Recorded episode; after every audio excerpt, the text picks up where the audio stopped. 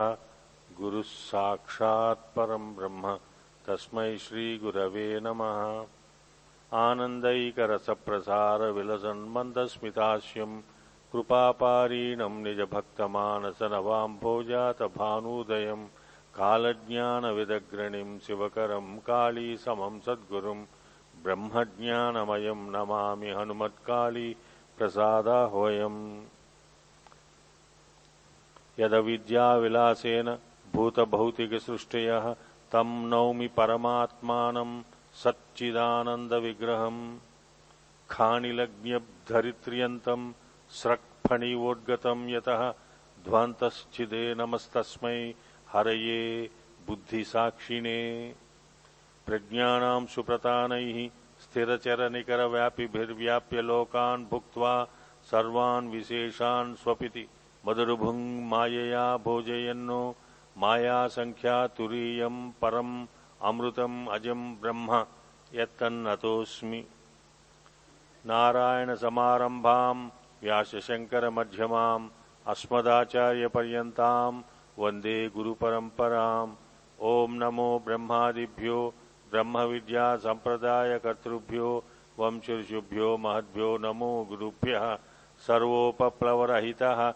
प्रज्ञानघनः प्रत्यगत्थो ब्रह्मैवाहमस्मि ब्रह्मैवाहमस्मि। ॐ सहनाववतु सहनौ भुन सह वीर्यम् करवावहै तेजस्विनावधीतमस्तु मा विद्विषावहै। ॐ शान्ति शान्ति, शान्तिः, हरिः ओम्। సర్వతంత్ర స్వతంత్రాయ సదాత్మ అద్వైత వేదినే శ్రీమతే శంకరార్యాయ వేదాంత గురవే నమ హరి ఓం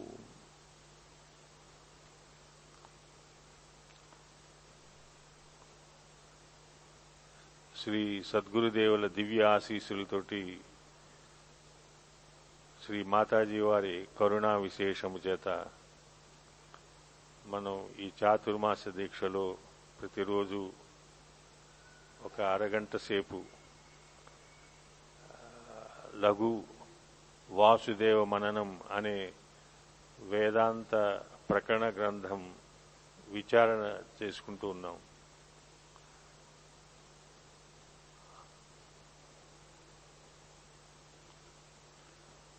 అందులో మనం గత కక్షలో ఈ కర్మ అంటే ఏమిటి అనే దానికి అంతకుముందు కర్మని ఎందుకు తెలుసుకోవాల్సి వచ్చింది అంటే మానవుడికి అసలు ఏ జీవికైనా దుఃఖం నాకు దుఃఖం వద్దు అని అనుకుంటుంది. నాకు మిజరీ వద్దు నాకు పెయిన్ వద్దు నాకు అన్హ్యాపీనెస్ వద్దు అని అనుకుంటుంది. దాని దానిని ఎలా తెలుసుకోవాలి ఎలా నివారించుకోవాలి అని విచారణ. నాకు నాకు దుఃఖాన్ని నా దుఃఖాన్ని ఎలా నివారించుకోవాలని విచారణ మనం చేస్తున్నామండి. ఇది ప్రతి వారి యొక్క కామన్ ఏంటి మన లక్ష్యం. ప్రతి జీవి ఎనభై నాలుగు లక్షల జీవరాశుల్లో ప్రతి జీవి ఏమనుకుంటుంది నాకు దుఃఖం వద్దు నాకు దుఃఖం వద్దు. నాకు సుఖమే కావాలి. నాకు సుఖమే కావాలి. నాకు ఆనందమే కావాలి. కానీ ప్రతి జీవి దుఃఖాన్ని అనుభవిస్తూనే ఉన్నది. అనుభవిస్తూనే ఉన్నాడు. ప్రతి క్షణం ప్రతిరోజు దానికి కారణం ఏమిటి? ఆ దుఃఖం ఎక్కడి నుంచి వచ్చింది? అంటే అది స్వాభావికమా ఆగంతుకమా అని మనం విచారణ చేస్తున్నాం.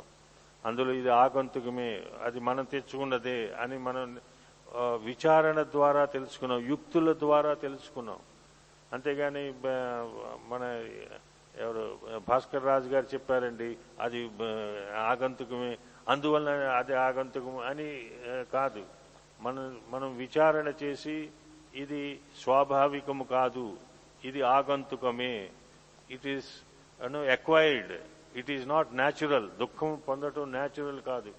We have acquired unhappiness we have acquired misery we have acquired sorry sorrow sorrowfulness okay దీనివలన మనకి ఇప్పుడు తెలిసింది ఏంటంటే ఆ దుఃఖాన్ని ఎలా పోగొట్టుకోవాలి అనేది నెక్స్ట్ ప్రతి జీవి ఆచరిస్తుంది. కానీ మానవుడు విశేషంగా మానవుడి చేత అది పొందబడుతుంది. ఇంకా వేరే జీవుల చేత వారు విచారణ చేయలేరు. అందువల్ల విచారణ లేకపోతే అది ఏదో ఒక భౌతిక వస్తువు కాదు వచ్చి మీద పడిపోవటానికి. ఇప్పుడు ఏదైనా పులి మీద పడిపోయింది అనుకోండి పులిని మనం ఎలాగోలాగైనా విదిలించుకుంటాం. అలాంటి వస్తువు కాదు. ఏదైనా విషజంతువు విష జంతువు మీద పడిపోయింది అనుకోండి ఎలాగోలా విదిలించుకుంటాం దాన్ని. కానీ దుఃఖం ఎలా పడిందో మనకే తెలియదు మాయ అంత సున్నితంగా చేసేస్తుంది. దుఃఖం ఎక్కడి నుంచి మీద పడింది అనేది మనకు తెలియదు కాబట్టి దానిని ఎలా నివారించుకోవాలి అనేది మన ఇప్పుడు విచారణ. దాని దానిలో అది ఎందువలనంటే అంటే శరీర పరిగ్రహణ వల్లనే వచ్చింది అని నిర్ణయించేశారు శాస్త్రంలో.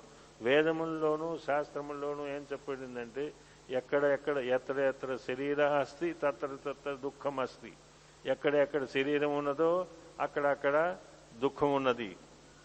కాబట్టి శరీరంతోనే వచ్చింది. శరీరం ఎలా వచ్చిందండి? ఓకే శరీరాన్ని తీసేస్తాను నేను. అనుకున్న మనందరం మనకి దుఃఖం వద్దు కదండి. కాబట్టి శరీరాన్ని తీసేసేయాలి శరీరం ఎలా తీసేయాలి? అది అసలు ఎక్కడి నుంచి వచ్చింది? శరీరం ఎక్కడి నుంచి వచ్చింది?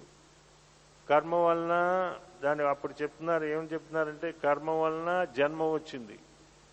జన్మ వలన శరీరం వచ్చింది. శరీరం వలన దుఃఖం వచ్చింది.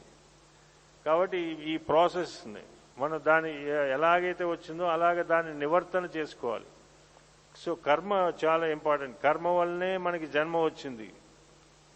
కాబట్టి కర్మ అంటే ఏమిటి అనే దానిని మనం విచారణ చేసాం. ఎన్ని రకాల కర్మలు ఉన్నాయి? పాపకర్మని పుణ్యకర్మని మిశ్రమ కర్మని మళ్ళీ ఉత్కృష్ట ప్రతి దానిలోనూ ఉత్కృష్ట పుణ్యకర్మని మధ్యమ పుణ్యకర్మని సామాన్య పుణ్యకర్మని అలాగే పాపకర్మలు మూడు విధములు తర్వాత మిశ్రమ కర్మలు మూడు విధములుగా అని మనం ఇంతవరకు విచారణ చేసుకున్నాం. అది ఇంతవరకు చేసిందంటే పూర్వ పూర్వ జన్మల్లో ఏమైతే అయిందో దానిని విచారించాం. ఇప్పుడు ప్రస్తుతం మనం ఉన్న ఈ మానవ జన్మలో కర్మలు ఏమిటి అని విచారణ. పూర్వంలో ఎప్పుడో జరిగిన కర్మలను విచారించామైంది పుణ్యకర్మ పాపకర్మ ఒక్కొక్క ఉదాహరణలు చెప్పుకుంటూ వచ్చాం. అనేక ఈ దేహధారణలో ఉన్నది ఎవరు హిరణ్య గర్భుడు ఇత్యాది వారు పుణ్యకర్మ చేశారు. దేవతలు అందరూ నో, మిశ్రమ పుణ్యకర్మలు చేశారు. కనిష్ట పుణ్యకర్మలు అంటే ఇవన్నీ ఎవరు చేసినప్పటికీ కూడా ఈ పుణ్యకర్మల్లో అన్ని శరీర ధారణ ఉన్నది. అంటే మనకి తెలిసి మనం ఏమనుకుంటాం ఇలా ఉంటే ఇదే శరీరం అనుకుంటున్నాం. కానీ ఇది శరీరం ఇది ఒక్కటి మాత్రమే శరీరము కాదు. వృక్షముల్లో సర్వ జీవరాశుల్లో ఉన్న శరీరం ఏగది శరీరమే? చీమది శరీరమే? అమీబాది శరీరమే? వైరస్ది శరీరమే? బ్యాక్టీరియాది కూడా శరీరమే. ఇన్ని ఇవన్నీ శరీరాలే. అంత అంటే ప్రాణం ఉన్నదే శరీరమా? అన్నిట్లోనూ దానిలో వీటన్నిటిలో ఇప్పుడు చెప్పుకున్న అన్నిట్లోనూ ప్రాణం ఉన్నది. ప్రాణం ఉన్నదే శరీరమా? అని అనుకుంటే అంత మాత్రమే కాదు. అని రెండోది దానిలో పాపకర్మల్లో ఏం చేస్తున్నారంటే అది ఈ వృక్షములు పర్వతములు ఇంకా మనం ఏమేమి చేస్తున్నాం ఈ స్తంభములు ఇవన్నీ ఇవన్నీ శరీర శరీరమే. ఎక్కడైతే ఈ సచ్చిత్ ఆనందం అనే ఈ ఆత్మ వస్తువు లక్షణములు ఉన్నాయో అక్కడక్కడ అవి శరీర ధారణములే. అంటే శరీరం అంటే మనం మనకి తెలిసినంత వరకు మనకు బాగా అలవాటు అయిపోయింది కన్ను ముక్కు చెవి కాళ్ళు చేతులు ఉంటే శరీరం రా అని. అది అంత మాత్రం చేత శరీరం అని చెప్పాల. సీరియతే అయితే శరీరం అన్నారు. కళ్ళు ముక్కులు ఉంటే శరీరం అని చెప్పలేదు.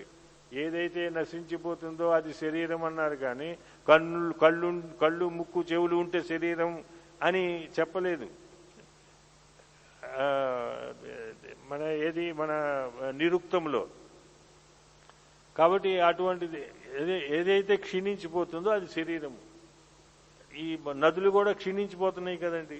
కాబట్టి అది శరీరమే. అవి కూడా శరీరమే. తర్వాత ఈ పంచమహాభూతములు మహాభూతములు ఏది ఆకాశము తర్వాత వాయువు అగ్ని జలము పృథివీ. ఈ పంచభూతములు కూడా ప్రళయంలో నశించిపోతాయి. కాబట్టి శరీరతే ఇది శరీరం ఎక్కడ నశింపు వస్తుందో అది శరీరమే. కాబట్టి ఈ ఈ అంగములే ఉండాలి కాళ్ళు చేతులు ముక్కు ఇవి ఇవి ఉండాలి అవే శరీరం అనేది మన యొక్క తెలియని తనంలో మనం తెలుసుకున్నది అంత మాత్రమే. కానీ శరీరం అంటే అన్ని చోట్ల ఉన్నది. ఏది ఏదైతే ఉద్భవించిందో అది శరీరం. ఏదైతే ప్ర ప్రళయకాలంలో నశించిపోతుందో అది శరీరం. ప్రళయాంతరం మళ్ళీ ఉద్భవిస్తుందో మళ్ళీ జన్మ తీసుకుంటుందో అది శరీరమే. కాబట్టి ప్రతి అన్నిటి ఎందు శరీరం ఉన్నది. కాబట్టి ఆ శరీరాన్ని మనం ఎలా రాకుండా చేయాలంటే దానికి ఆధారమైనది జన్మకు ఆధారమైనది కార్యము. కార్యము ఇంతవరకు మనం చెప్పుకున్నది ఏంటంటే పూర్వపూర్వ జన్మల్లో చేసిన పుణ్యకర్మలను బట్టి ఈ శరీరం వస్తుంది. పాపకర్మలను బట్టి ఈ శరీరం వస్తుంది. అనేక ఉదాహరణలతో చెప్పుకున్నాం. ఇప్పుడు ఈ రోజున మనం గ్రంథకారులు వాసుదేవ మహర్షి వారు ఏం చెప్తున్నారంటే ఇప్పుడు ఈ ఈ వీటి వలన కరణముల వలన నీకు కర్మ జరుగుతుంది. కర్త కర్మ కరణం అని మనం చెప్పుకుంటున్నాం. ఎవరు ఒక ఒక మనిషి వెళ్ళి ఆ చెట్టుని కొడుతున్నాడండి. కొడుతున్నట్టు ఒక గొడ్- గొడ్డలు తీసుకుని కొట్టేస్తున్నాడు. సో కొట్టేవాడు ఎవరంటే కర్త. ఎవరైతే ఏజెంట్ అయి ఉంటాడో ఎవరైతే పని చేస్తున్నాడో వాడిని కర్త అన్నారు. కర్మ అంటే ఏమైతే పని ఉన్నదో దాన్ని కర్మ అని మనం చిన్నప్పుడు చదువుకునే తెలుగులో కర్త కర్మ క్రియ ఇవన్నీ చెప్తుండేవారు వ్యాకరణంలో. మర్చిపోతాం విచారణ లేమి వల్ల కొద్దిగా ఆ అయ్యేందుకండి నాకు నాకు ఇప్పుడన్నీ కంప్యూటర్ విద్య వస్తే నాకు చాలు. నా పొట్ట గడుస్తుంది. నాకు మంచి శాలరీ వస్తుంది అని వీటిని మర్చిపోతాం. న్యాచురల్ కానీ మనం మర్చిపోవడానికి లేదు. కర్త కర్మ కారణం అనే ఉంటుందన్నమాట.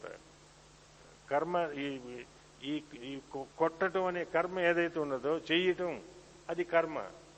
దానికి కారణం ఏమిటి? ఏదో ఒక ఇన్స్ట్రుమెంట్ పని పనిముట్టుతో అది చేయాలి వాడు నేను వెళ్ళిపోయి నేను చే- నేను చెట్టుని కొట్టేస్తానంటే నేను కొట్టలేను. నాకు గొడ్డలు కావాలి. సో నాకు నేను ఉండాలి చెట్టు ఉండాలి కర్త ఉండాలి కర్మ ఉండాలి చెట్టు కారణం ఏమిటి? దానికి ఇన్స్ట్రుమెంట్ గొడ్డలి. గొడ్డలి ఉంటే కానీ అది అవ్వదు. కాబట్టి క- కర్మ ఎలా వచ్చింది? కొన్ని కారణముల వలన వచ్చింది.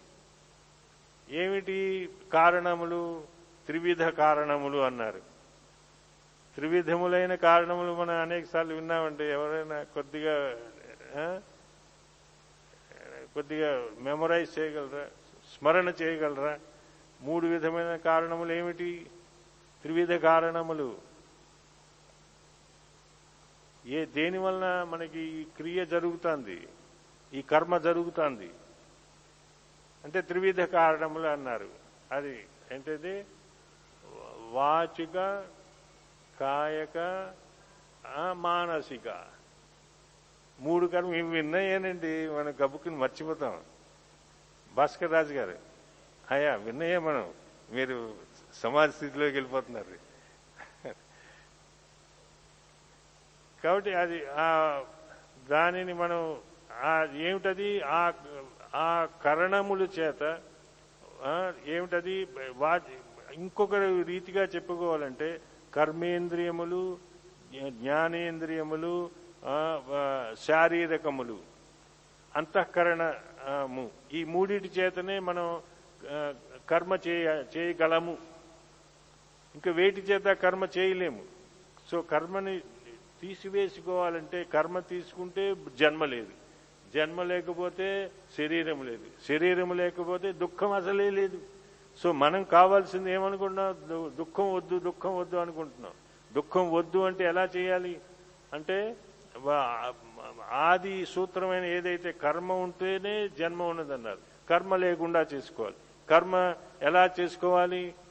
అంటే దానికి ఇన్స్ట్రుమెంట్స్ ఏమిటి? అంటే జ్ఞానేంద్రియములు కర్మేంద్రియములు ఈ శారీరకములు అంతరింద్రియము. ఈ మూడు. దానిని ఏమన్నారు? వాచిక కర్మలు అన్నారు. తర్వాత ఈ కాయిక కాయిక కర్మలు మానసిక కర్మలు అన్న మూడు విధములుగా. ఈ కర్మల్ని ఎలా ఏమిటి అసలు? వీటి యొక్క విచారణ కొద్దిగా ముందుకు తీసుకెళ్తున్నారు మనకి. మనం ఇది పూర్వ పూర్వ జన్మల్లో చేసినవన్నీ మనం విచారించుకున్నాం. అవి ఏమేమి మనకి ఇప్పుడు ఈ జన్మలో ఎలా మనకి శరీరం వస్తుందో విచారించుకున్నాం. అందులో మనకు కావాల్సిన శరీరం. మనందరికీ ఇప్పుడు శరీరం ఎటువంటి టైప్తో చెప్పుకున్నాం? మిశ్రమ ఉత్కృష్ట కర్మ మనది అందరిది.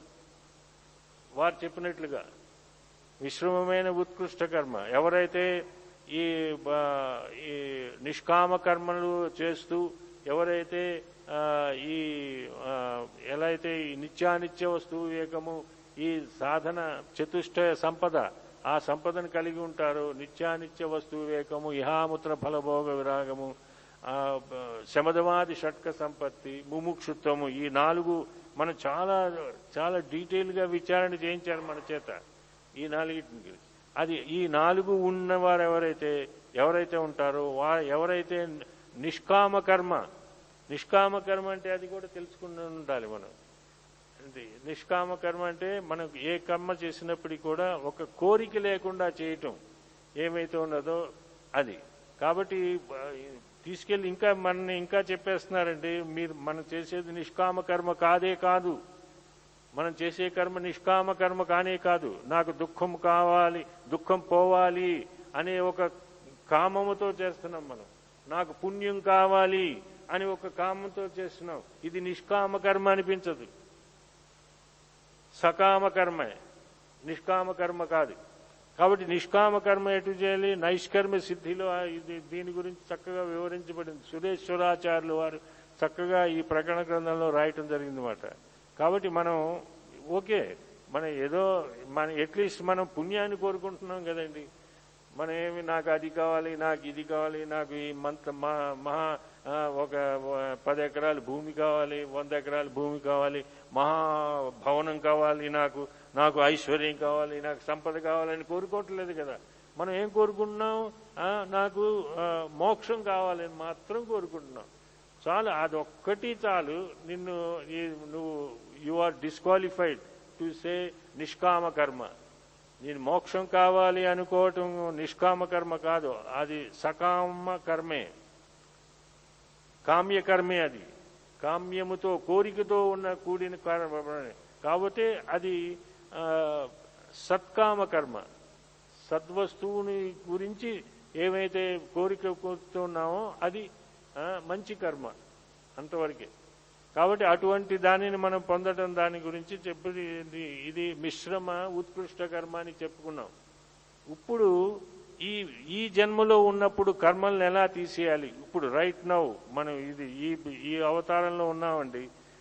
నేను దేవదత్తుడిగా ఉన్నాను. దేవదత్తుడిగా ఉన్నప్పుడు పూర్వం ఎలా వచ్చిందో వదిలేసింది. ఎలాగోలో పడ్డాం ఇక్కడ. కాబట్టి ఇప్పుడు మనం ఎలా దానిని ఎలా తీర్చుకోవాలి అనే దానిని దాని దాని గురించి చెప్తున్నా అనమాట ఈ క- ఈ మూడు కార పరికరములని మనం శుద్ధం చేసుకుంటే నీకు ఆ విదేహముక్తి సులభంగా లభిస్తుంది. జీవన్ముక్తి విదేహముక్తి అంటే నెమ్మది నెమ్మదిగా ముందుకెళ్తాము దాని గురించి విచారణ జరుగుతుంది. విస్తృతంగా విచారణ జరుగుతుంది. కాబట్టి ఇప్పుడు ఇప్పుడు ఏమిటది? ఇది మానసిక మన మానసిక పుణ్యకర్మ మానసిక పాపకర్మ మానసిక మిశ్రమ కర్మ అని మూడు విధములు. అలాగే వాచిక పుణ్యకర్మ వాచిక మిశ్రమ పాపకర్మ వాచిక మిశ్రమ కర్మ అని మూడు విధములు. తర్వాత కాయిక పుణ్యకర్మ కాయిక పాపకర్మ కాయిక మిశ్రమ కర్మ అని మూడు విధములు.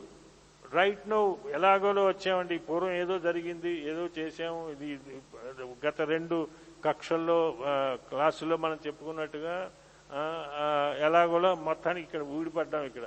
మనం ఇప్పుడు ఏం చేయాలి అనే దానిని చెప్తున్నారన్నమాట. ఇది మనం ఏం చేయాలి? వీలైనంతగా ఈ మానసిక పుణ్యకర్మలు కాయిక పుణ్యకర్మలు వాచిక పుణ్యకర్మలు చేయటం వలన మన యొక్క కర్మ నాశనం అయిపోతుంది. కర్మనాశే మన కర్మనాశనం అవ్వగానే మనకి జన్మ లేదు. జన్మ లేకపోతే శరీరము లేదు. శరీరము లేకపోతే దుఃఖము లేదు. నువ్వు అశరీరిగా ఉన్నప్పుడే నీకు ఆత్మానందం. ఆత్మకు ఆత్మ అశరీ శరీరుడు. అంటే ఆత్మ నపుంసకలింగంలో చెప్పబడింది. ఎలాగైనా చెప్పుకోవచ్చు మనం. పుల్లింగంలో స్త్రీలింగంలో నపుంసకలింగంలో ఎలాగైనా చెప్పుకోవచ్చు. కాబట్టి అటువంటి శరీరం లేకుండా చేసుకోవటం మన ధ్యేయం. మన ధ్యేయం శరీరం లేకుండా చేసుకోవటం కాదు దుఃఖం లేకుండా చేసుకోవటం. అది దుఃఖం లేకుండా ఉండాలంటే శరీరం లేకుండా ఉండాలి. శరీరం లేకుండా ఉండాలంటే జన్మ లేకుండా ఉండాలి. జన్మ లేకుండా ఉండాలంటే కర్మ లేకుండా ఉండాలి. సో ఎలాగో ఏదో పూర్వ పూర్వ జన్మల్లో ఏదో చేసాము తంటాలు పడ్డాము వచ్చామండి ఊడిపడ్డామండి. ఇప్పటి నుంచి మనం ఈ శరీరం లేకుండా ఎలా చేసుకోవాలి? అని దాని అసలు ఈ శరీరం ఎలా వచ్చింది? ఈ శరీరం ఉండగా కర్మలు ఎలా చేయాలి? ఎలా చేయకుండా నువ్వు క- శరీరాన్ని తీసుకువేసిపోగలవు? అంటే మానసిక పుణ్యకర్మ. మానసిక పుణ్యకర్మ చేయటం అంటే ఈ మానసికంగా భక్తి జ్ఞాన వైరాగ్యములు. ఈ మానసికముగా చేయవలసి మానసికముగా మనం భౌతికంగా మనం చూడలేం ఏది? They it is a subject to feeling. నేను భక్తిగా ఉన్నానండి. It is one's own subject ఆబ్జెక్టివ్గా నీ భక్తిని చూపించు. అంటే మనం ఏం చూపించలేం ఎవరినైనా. నీ భక్తి ఎంత ఉందో చూపించు. ఒక కిలో ఉందా? రెండు కిలోల? ఒక కింటాలా ఎంత ఉంది? లేకపోతే పది లీటర్లు ఉందా భక్తి? ద్రవ పదార్థం అనుకుని కాబట్టి చూపించలేం. కాబట్టి అది మానసికంగానే మనం చెప్పుకోగలుగుంటాం. అది ఏమిటి? పుణ్య పుణ్య మానసిక పుణ్యకర్మలు అంటే భక్తి జ్ఞాన వైరాగ్యములు. కలిగి ఉండటం ఏమైతే ఉన్నదో అది పని. అది మనం చేస్తున్నది అదే ఇప్పుడు. మన గురు శ్రీ గురుదేవులు మన చేత ఏం చేస్తున్నారు?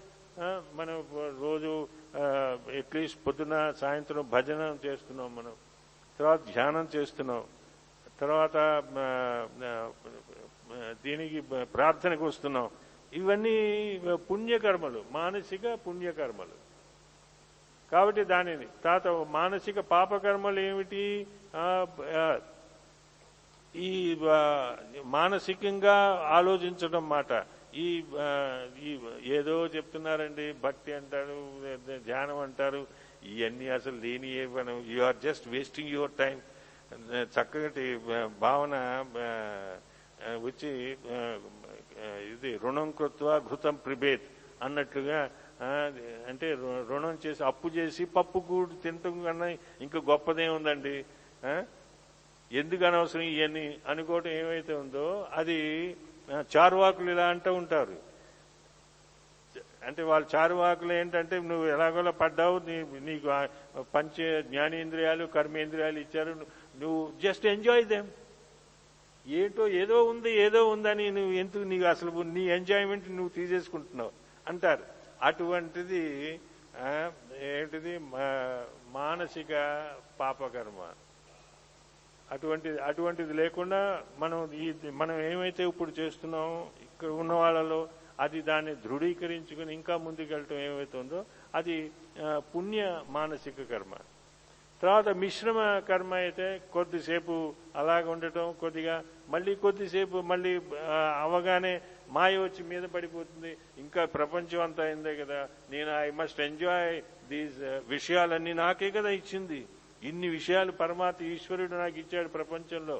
ఇవన్నీ ఎంజాయ్ చేయకుండా ఏదో నిర్విషయమైన ఆనందం ఉంది నిర్విషయమైన ఆనందం అని అని ఒకసారి మళ్ళీ లేదు లేదు నా శ్రీ గురుదేవులు ఎలా నాకు బోధించారు నేను ఇలాగే చేయాలి అని మిశ్రమమైన పద్ధతిలో ఉండటం ఏమైతే ఉన్నదో అది మిశ్రమ మానసిక కర్మ అన్నారన్నమాట.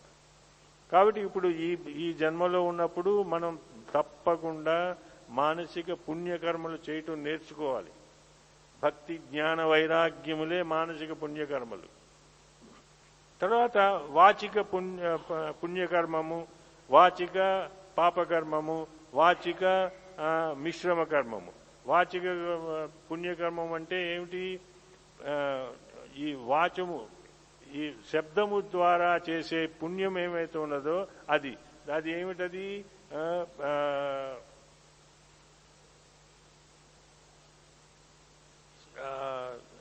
సహస్ర నామములు చదువుకోవటం అష్టోత్తరం చదువుకోవటం తర్వాత గురువులు ఏదైతే చెప్పించారో చెప్పారో వాటి యొక్క వేదములను పఠించటం భగవద్గీతను పఠించటం ఏమైతే ఉన్నావో అవి వాచిక పుణ్యకర్మలు.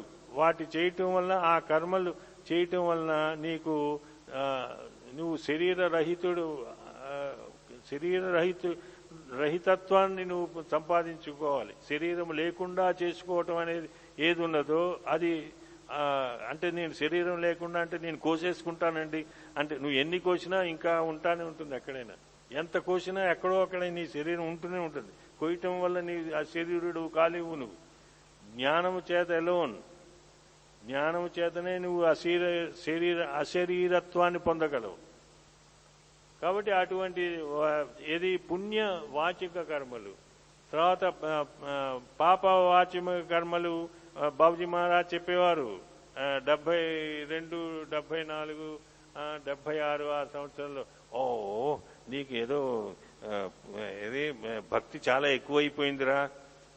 అది ఎవరైనా గురువుల దగ్గరికి వెళ్ళి కొద్ది కొద్దిగా మంచిని నేర్చుకున్నాడు ఓ చాలా భక్తి చాలా భక్తిపరుడివే నువ్వు చాలా భక్తి చేసిందే నీవు అని అవహేళన చేయటం. ఏమిటి ఉన్నది? నువ్వు చాలా గొప్పవాడివి లేరా? నువ్వు ఇంక భగవద్గీత కూడా చదివేస్తున్నావు నువ్వు అని అవహేళన కించపరచటం. ఏమైతే ఉన్నదో అది వాచిక పాపకర్మ. మిశ్రమమైన పాపకర్మ మిశ్రమమైన పాపకర్మ ఏమిటంటే కొద్దిగా కొద్దిసేపు భగవద్గీత చదువుతాను మళ్ళీ కొద్దిసేపు టీవీల దగ్గరికి వెళ్ళి చూస్తూ ఉంటాను. కొద్దిసేపు అష్టోత్తరం చదువుతూ ఉంటాను మళ్ళీ కొద్దిసేపు వెళ్ళేప్పటికి ఈరోజు పేపర్లో న్యూస్ ఏముంటుంది? జగన్మోహన్ గారు ఏం చేశారు? చంద్రబాబు నాయుడు గారు ఎలా చేశారు? తర్వాత మన ప్రైమ్ మినిస్టర్ గారు ఏం చేశారు?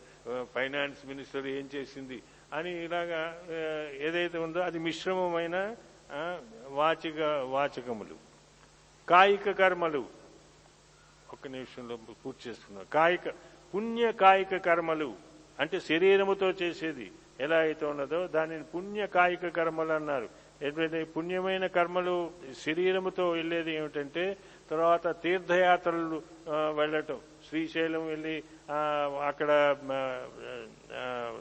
దేవతలని ఆరాధించుకోవటం లేకపోతే తిరుపతి వెళ్ళి వెంకటేశ్వర స్వామిని దర్శించుకోవటం లేకపోతే వారణాసి వెళ్ళి అక్కడ ఆ, విశ్వేశ్వరుని దర్శించుకోవటం బదరీ వెళ్ళి బదరీనాథాన్ని దర్శించుకోవటం ఏమైతే ఉన్నదో అది పుణ్య కాయిక కర్మలు అన్నారు.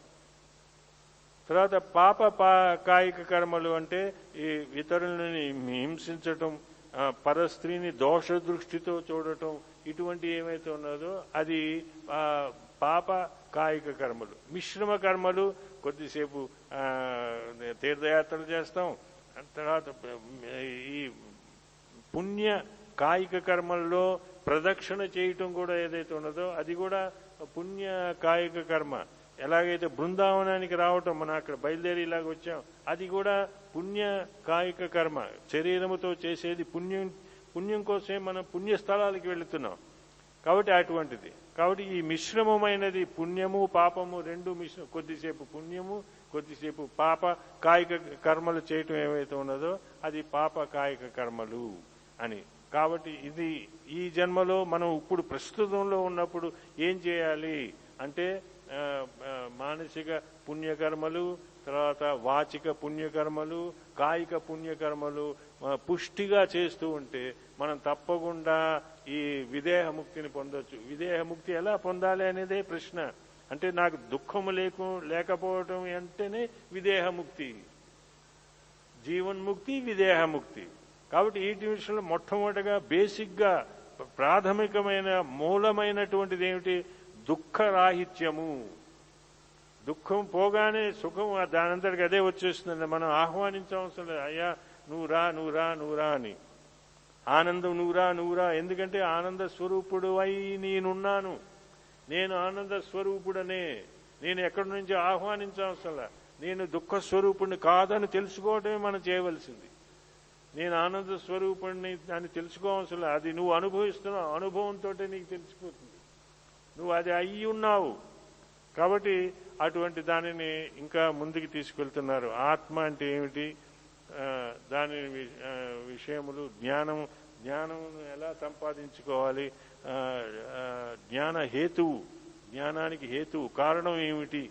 అని ఈ విషయాల్ని మళ్ళీ మనకు కావలసిన విషయంలోనే ముందు ఇంకొద్దిగా ఇంకొద్దిగా ముందుకు తీసుకెళ్తున్నారు. అటువంటిది ఇంకెవరైనా ఈ- ఈ లఘు వాసుదేవ మననం ఇంగ్లీష్లో పీడిఎఫ్లో చక్కగా వివరించబడింది. ఇంగ్లీష్లో ఉన్నది రామకృష్ణ మిషన్ మఠం వాళ్ళది. వాళ్ళ పబ్లికేషన్ చాలా వందల ఏళ్ళ చెన్నై నుంచి చేశారు. చాలా వంద వందల సంవత్సరాల క్రితం. అది ఇప్పుడు అలభ్యం. ఆ పుస్తకం అలభ్యం. కానీ పీడిఎఫ్లో ఇట్ ఈజ్ లభ్యం. మనం ఎవరైనా చిన్న చిన్న ఫోన్ ఉన్నా కూడా చూడొచ్చు. కంప్యూటర్ ఉంటే ఇంకా బాగా పెద్దగా చూసుకోవచ్చు. ఐప్యాడ్ అంటే ఇంకా పెద్దగా చూసుకోవచ్చు. ఇలాగా అట్లా ఇంగ్లీష్లో ఉన్నది.